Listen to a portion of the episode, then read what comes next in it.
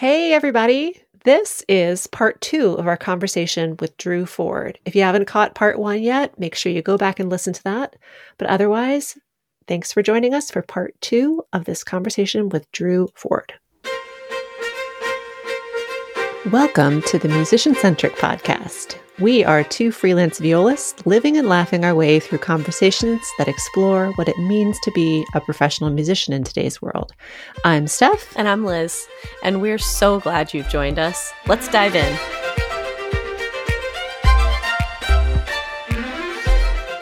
As you're describing this whole like crossover connotation, the culture of that sentiment that, you know, you couldn't make it, that sentiment is perpetuated by all the people who aren't making it. Like, like you said, when none of us are make, none of us are making it and we all perpetuate that sentiment at an early age. And I, I had that belief within myself for a while. But the truth is my ability to play classical music is better because I don't only play classical music anymore. That is a hundred percent true or my skill set. I, I use this example when I talk to students about quartet music because my quartet likes to play music by living composers, and we do so at least one piece on every program we perform. And it's a different, it's just a different vibe. There's different skills that are needed than are needed to play a Mendelssohn quartet. And when we first started out, all we wanted to do was play like Mendelssohn and, you know, Beethoven, all this stuff. And we're like, you know, we're never going to be able to find a place in the market with this. Right. We're fine at it but we're not particularly great at it. It's just like something we were trained to do. Now, when we go back, last year we did a we did a commission and then we played Mendelssohn and we tied the whole program together and it was all like cultivated in this way. But when we played that quartet, I listened back to the recording. I'm like, oh my god, we're like hundred percent freer as musicians playing Mendelssohn than we were five years ago. Not pushing ourselves to play this other music that's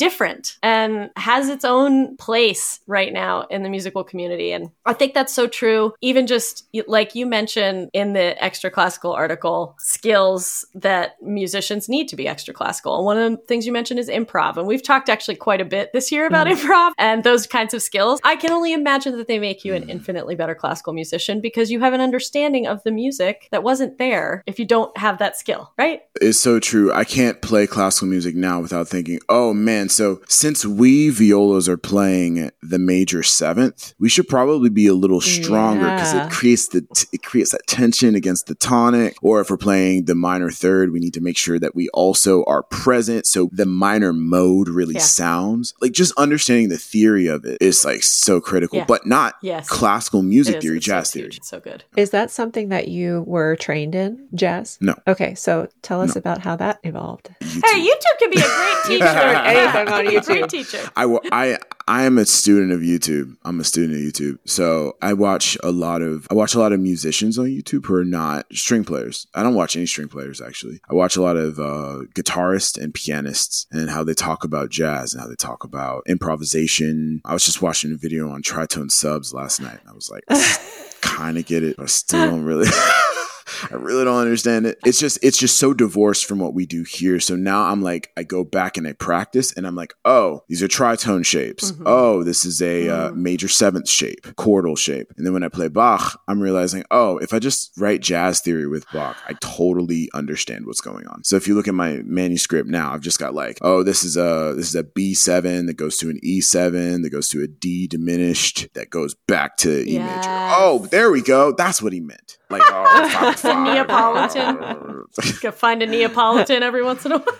oh yeah, Neapolitan. yeah, exactly. Uh, it's a flat two. Thank you, know. you, very much. No, it, it just means nothing when it's divorced from the playing. And I think that the way we're taught in the classical realm is like, here is theory, and you're going to do your Schenkerian analysis, and you're yes. going to write down the chord shapes away from your instrument, rather than. and then there's it. instrumental technique, yeah. and like the two are are totally separate from each other. That is really true. It's crazy. You gotta, we got, we have to be more. We're so siloed. I think that's the conclusion. We are so particularly siloed and specialized that we're actually blind. And I think that if we kind of like remove the blind blinders a little bit, we really see the context a little bit more and it makes us more powerful. Maybe we're not Ray Chen or Augustin Hadelich or or Hilary Hahn or Yo-Yo Ma or Alisa Weilerstein, right? Maybe we're not there, but like that doesn't mean we're not valid and we can't like really mm-hmm. pr- make beautiful mm-hmm, music. sure. So you're going into a lot of these educational organizations and talking with students. Is that what you end up doing when you go to these places?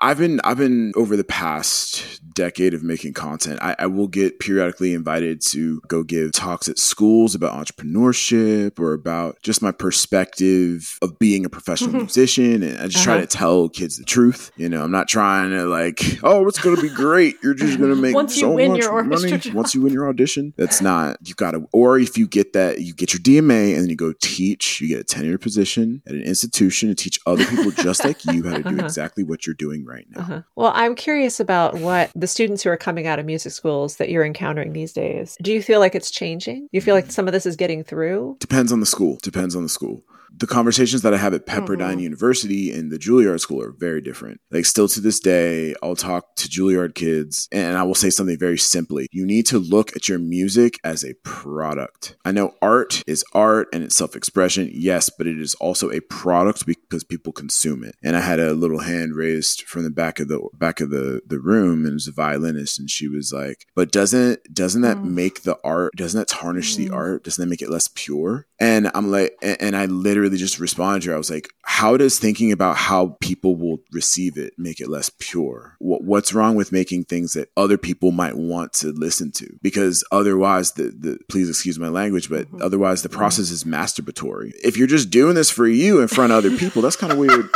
but like you gotta, you gotta. Yeah, oh, we've had that conversation so many times that like there are often experiences we've had on stage, like in orchestra, that feels that way because it's like, who are we really connecting with here? You know, ourselves, each other on stage. Yeah, who, who is, is, this, for? for? Who is it for?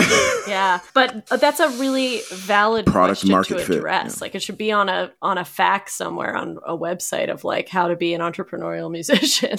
like, but what happens to my art if I try to market it? You know, if I try to create a product out of it, it just becomes a thing that people can connect to better, right? Like, that's Agreed. hey, I need to make it, a post. Just giving you newsletter ideas. I just I'm tired of answering that question. yeah. Honestly, I'm I'm writing it down right now. I'm writing it down. There right is now. something that's, that's to that the, though. The I mean, when you're trying to find yourself as an artist, you have to kind of not make things for other people, but like make what you truly believe in. And th- there is a part of the process of figuring out who you are as an artist that is just for yourself, right? Wouldn't you agree? Yeah, discovery. And then maybe yeah, yeah the discovery and then maybe the figuring out how other people relate to it, putting yourself out there and and and then and then knowing that it has value. There is something to the creative process that is just like, you know, produce the art and that's the part of the process you can mm. control, right? Produce the art, produce the art, produce the art. And then what you're talking about is the other end of it. Okay, promote the art, market the art, you know, package the art. Let me be clear about what I'm advocating for. Produce the art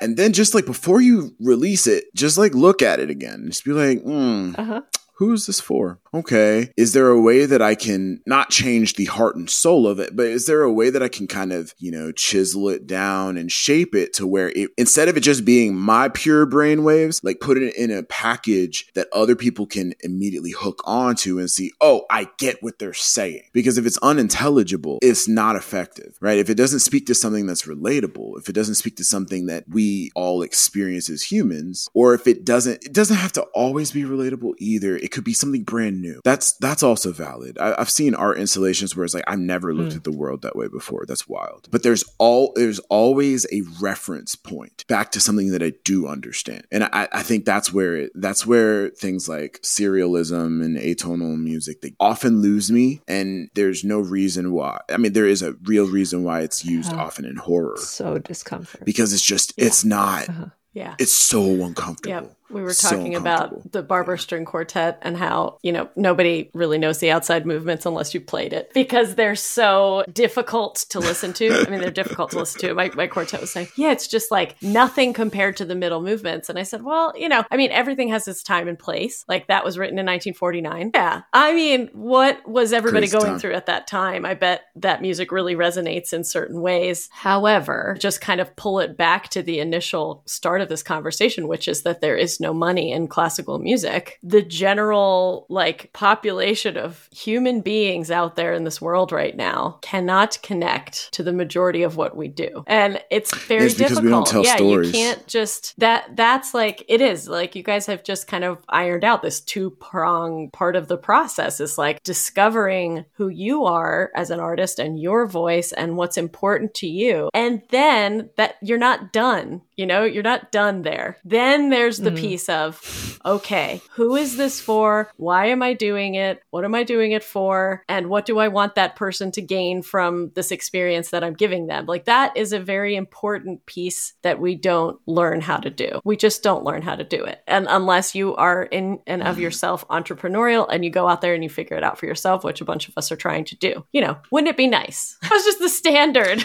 Oh, it'd be real nice. the standard of, of your career training was that. It's very interesting. Located in a historic mansion in Takoma Park, Maryland, you might get the impression that the team at Potter Violins are as formal as the breathtaking building that they work in. But when you go inside, instead you'll find the most relatable, skilled, and friendly staff. Yes, the people at Potter's are what really make it a special place. I love visiting because I know that whoever I work with is not going to make me feel like I'm crazy or just being picky. They're kind of like your favorite bartender. They're great listeners who give you what you need without judgment. Yes, their technicians are not only super talented, creative, and resourceful, they take the time to collaborate with you so that the process of getting your instrument at its best really feels like a partnership. So, if you're in the area, definitely stop by and introduce yourself to Chris, Rob, Kimberly, Derek, Jim, Melissa, and the whole team, or visit potterviolins.com to find what you need online. It's so fitting then that their shop is in this beautiful old house because the staff at Potter's really makes it feel like home. You have this follow up article, which I feel like we've got to mention. So I think maybe the moral of the story here is for anybody listening to subscribe to your newsletter because there's some great material on here. Yeah. Um, Please do. We'll put a link in the show. and do. Thank so you. you discuss the seven skills every artist entrepreneur has and or needs to have. And some of them are just like integral to business, Mm-hmm. things like networking and sales and marketing. I love that the first one you put was writing. And it also made me go, oh, I know. I literally went, oh, I know. Writing, I know, writing. That's why the, the, the blog page of our website is hidden right now. Me too. Me too. Look, I'm 32. I've been doing social media for over a decade and I'm now just starting to write because I saw a video a couple months ago that changed my world. And they lit the video maker was like he, he was like there are fundamental skills when it comes to creating content on the internet and just business in general. Writing is one of those indelible concepts. Everything is writing. When you are trying to get investors or donors, you need to write a business proposal. You need to write a pitch deck, you know? If you need to get people to buy your stuff, you need to write ad copy. If you need people to follow you on on Instagram, you need to mm-hmm. write your write your captions. If you want people to follow you and subscribe to your YouTube channel, you need to write your script because it's all about how you convey your message. If you can't convey your message in a way that's compelling and gets people to listen, it all starts from writing. And writing helps you collect your thoughts and organize them in a way that other people can understand them. And if you don't develop that skill, like I haven't for so long. Like my girl, my poor girlfriend, she half the time before I started writing, she was like, I don't understand what you're talking about. And I was like, it's in my head. Why aren't you just Yeah. reading my brain? And I realized, oh, I'm just not clear. Th- that's- Writing helps you get I'm more a- clear about your I'm an external processor, and so that's true for me too. There's a lot of times where I'm like, I'm like, dude, I'm saying a thing. How do you not understand what I'm saying? And then when I write, it makes so much more sense because I go back and read it, and I'm like, oh, that didn't make any sense. I should rephrase this. I should rephrase this, and I should. That was unintelligible. yeah. Uh, I wonder if oh, it's so interesting though because I know there are people who don't feel co- as comfortable with writing as like I actually do feel I feel comfortable with writing, but it takes a lot of energy. That's the problem I have with it. Is like it takes a long Yeah. time to like I'll just dump a bunch of stuff down and then I have to go back and you know re what I'm trying to say and you know move things around and whatever. But yeah, I wonder where that skill like maybe some of us that skill develops out of necessity though. Get complimented on my email writing a lot, and I'm like, I think it's just, I think it's just because I, I like That's had to good. find a way to communicate clearly, and this was the easiest way to do it. It's good though. It's true, but it also works when you're you're tr- Yeah. you're working as a freelancer. If you write well, you'll build better relationships with your contractors. They're going to Mhm. want to work with you if you're concise. It's it's one of those skills that I said it has a compounding effect and it stacks upon other skills that you already have or that Yeah. you you will be developing Yeah. in the future. I love that you make it relatable to the people who are coming up in today's world because you know how how informal writing has become. Mhm. Like emails are where texts once were. You know, texts are like I mean, sometimes I can't even like understand what what someone texts me because it's so abbreviated. There's no subject of a sentence anymore. It's like so so informal. Yes. It's just emojis Yes. and gifs. We all have that, that one friend that all they do is send emojis or like Yes. gifts. Yeah, It's a reference of a reference of a reference. It's the most inside like, of inside what? jokes. But it is Yes. still important that you have these Yeah. skills because this is how you're going to present yourself in the world. This is how you're going to market yourself. Yeah. You know, I love that. It is. It's really good. And yeah, it, it's inspiring to me because I've been a little bit stuck of like, okay, where on earth do I start? And I don't want to gloss over too. This is a really big pivot, I think, to hear you talk about the social media content and the algorithm game and how, Yeah. you know, you can use social media to build a large audience, but that audience isn't necessarily your audience at the end of the day. You don't own it. Yeah. So, Mhm. how do you get your audience? And your answer is to be more personal. I mean, writing a newsletter and sending it to people, that is a very personal thing. Not that your content online was not personal, of course it mm-hmm. is, but it's like fed through the machine as opposed to delivered directly to the person getting it. And that's what I was so excited about it because I, I really feel like my audience has become pretty informal in in the last at least five years. Um, because I haven't really been. I, I look back at my old posts and I, I was writing a lot of like personal stuff in my captions because I and I did that because I wanted people to know me and I wanted people to feel me. But when I got a bigger audience, I found that you know if I got I. I don't Yes, want that many people Yeah. knowing yeah. something Mhm. personal about me because I made a post. It was after Philando Castile was murdered by police. And I made a post called Are You Gonna Shoot Me Too? And I got some real racist stuff in my comments that I was not ready for at the time. And it's kind of like colored my Yeah. perception of social media that where, you know, I could be me and like people can see me, but they see a black man first and then they see a violist and then they see me as a human. And so I'm like, mm, I need to change the way I communicate. And so I did for a long time, but it didn't give me the satisfaction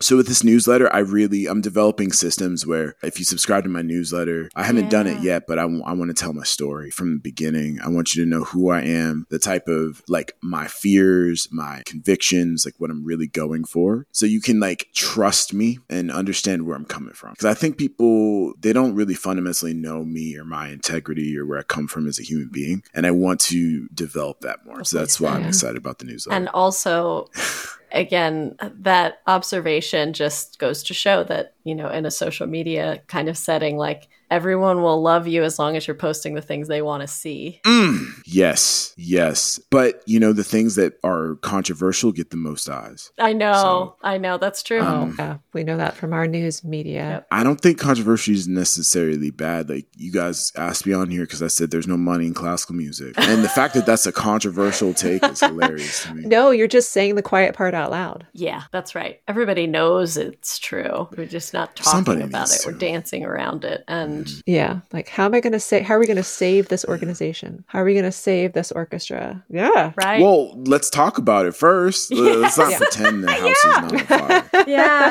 So let's just Yeah. start. It's so I don't smell a any smoke. fascinating thing to be four years out of the shutdown of our industry, and that time was so engaging, and there was so much, I would say, revitalized energy of like, okay, we could do things differently. We can try this. We could try that. We could do all this stuff. And there was all this promise. There was all this like idea that this promise that we're going to do it differently. And now we're going to bring in the big bucks. And now it's not going to be a struggle. And I think we're right. hitting a point this season where arts leaders in particular and leaders of organizations and just in general in our field are starting to say, oh no, it's oh, still just the as pandemic was yeah, it's still just as bad as it was beforehand, even though I'm trying everything I know right now. Part of it is the economics. Like I said, we have to learn business, we have to learn economics. If you are a non for profit based institution that relies on donations in times of higher interest rates, in times of economic contraction, when companies' profit margins are receding, they don't have to protect their profits from Uncle Sam, mm. which means they don't have to donate to you, which yeah. means they have fewer money to donate anyway, which means your salaries, you can't keep them up with inflation. Like there, there's so many, there's so many things working against us as artists.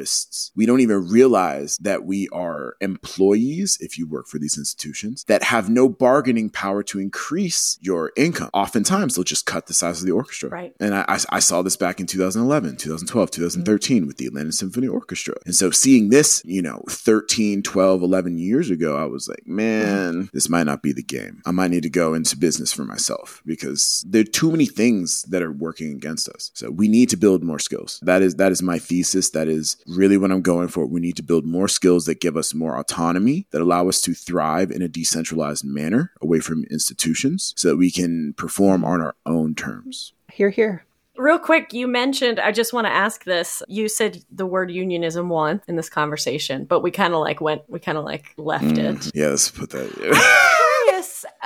you know, in terms of in terms of how unionism impacts us in a positive or negative way, and related to, and this is this is really what I'm getting at, related to this concept of how we know our value at any given stage of our careers. So we're talking about, okay, you have a kid that is in high school and is tutoring a student, and they're making thirty bucks an hour doing it. I'm not charging thirty bucks an hour to teach. I'm never. Those days are. I'm not sure those days ever existed, but if they did, it was a very long time ago. How do we get to a point where there's a more universal expectation of the setting of value for what it is that we do? Or is that so individualized that it's you can't quite come up with a system? Like at what point does the system work against us or has mm-hmm. has its own part to play? It's very complex because we're no longer working with the global marketplace. Now the value and like the quality varies. You know, if you're going to Budapest, you're going to London, or you're going to Melbourne or Sydney, or if you're going to Czechoslovakia or Prague, you have to realize like everybody in the world is now competing mm. to record for movies. Everybody in the world is is competing to write strings for big artists. So, you know, I don't think there is a way to like mm. collectively bargain globally yet. I think that that that is what would be required because, you know, there will always be somebody that will take the gig for a hundred bucks. You know, there'll yeah. always be a person who yeah. they just want exposure, right? They just want to say that they right. recorded strings mm-hmm. for Justin Bieber to help them get bigger gigs and maybe make money down the road. So there will always be those opportunities, and I don't think any one union can can stop it. But I, I'm optimistic that you know if you build yourself a brand that is valuable, that provides a unique value proposition to the marketplace, you won't have to play a commodity game. And I think that is a true conversation. Are you replaceable? The answer is yes. Mm-hmm. Figure out why and fix it because at the end of the day, like we need to be able to charge more than minimum wage wage to be able to sustain ourselves. And not everybody's going to be able to do it, and that's okay. But we're all on a journey. And if you're not there yet, if you're still in the commodity tier, build your skills, build your moat, make yourself indispensable. And then you will have very different conversations when the time comes. That's great.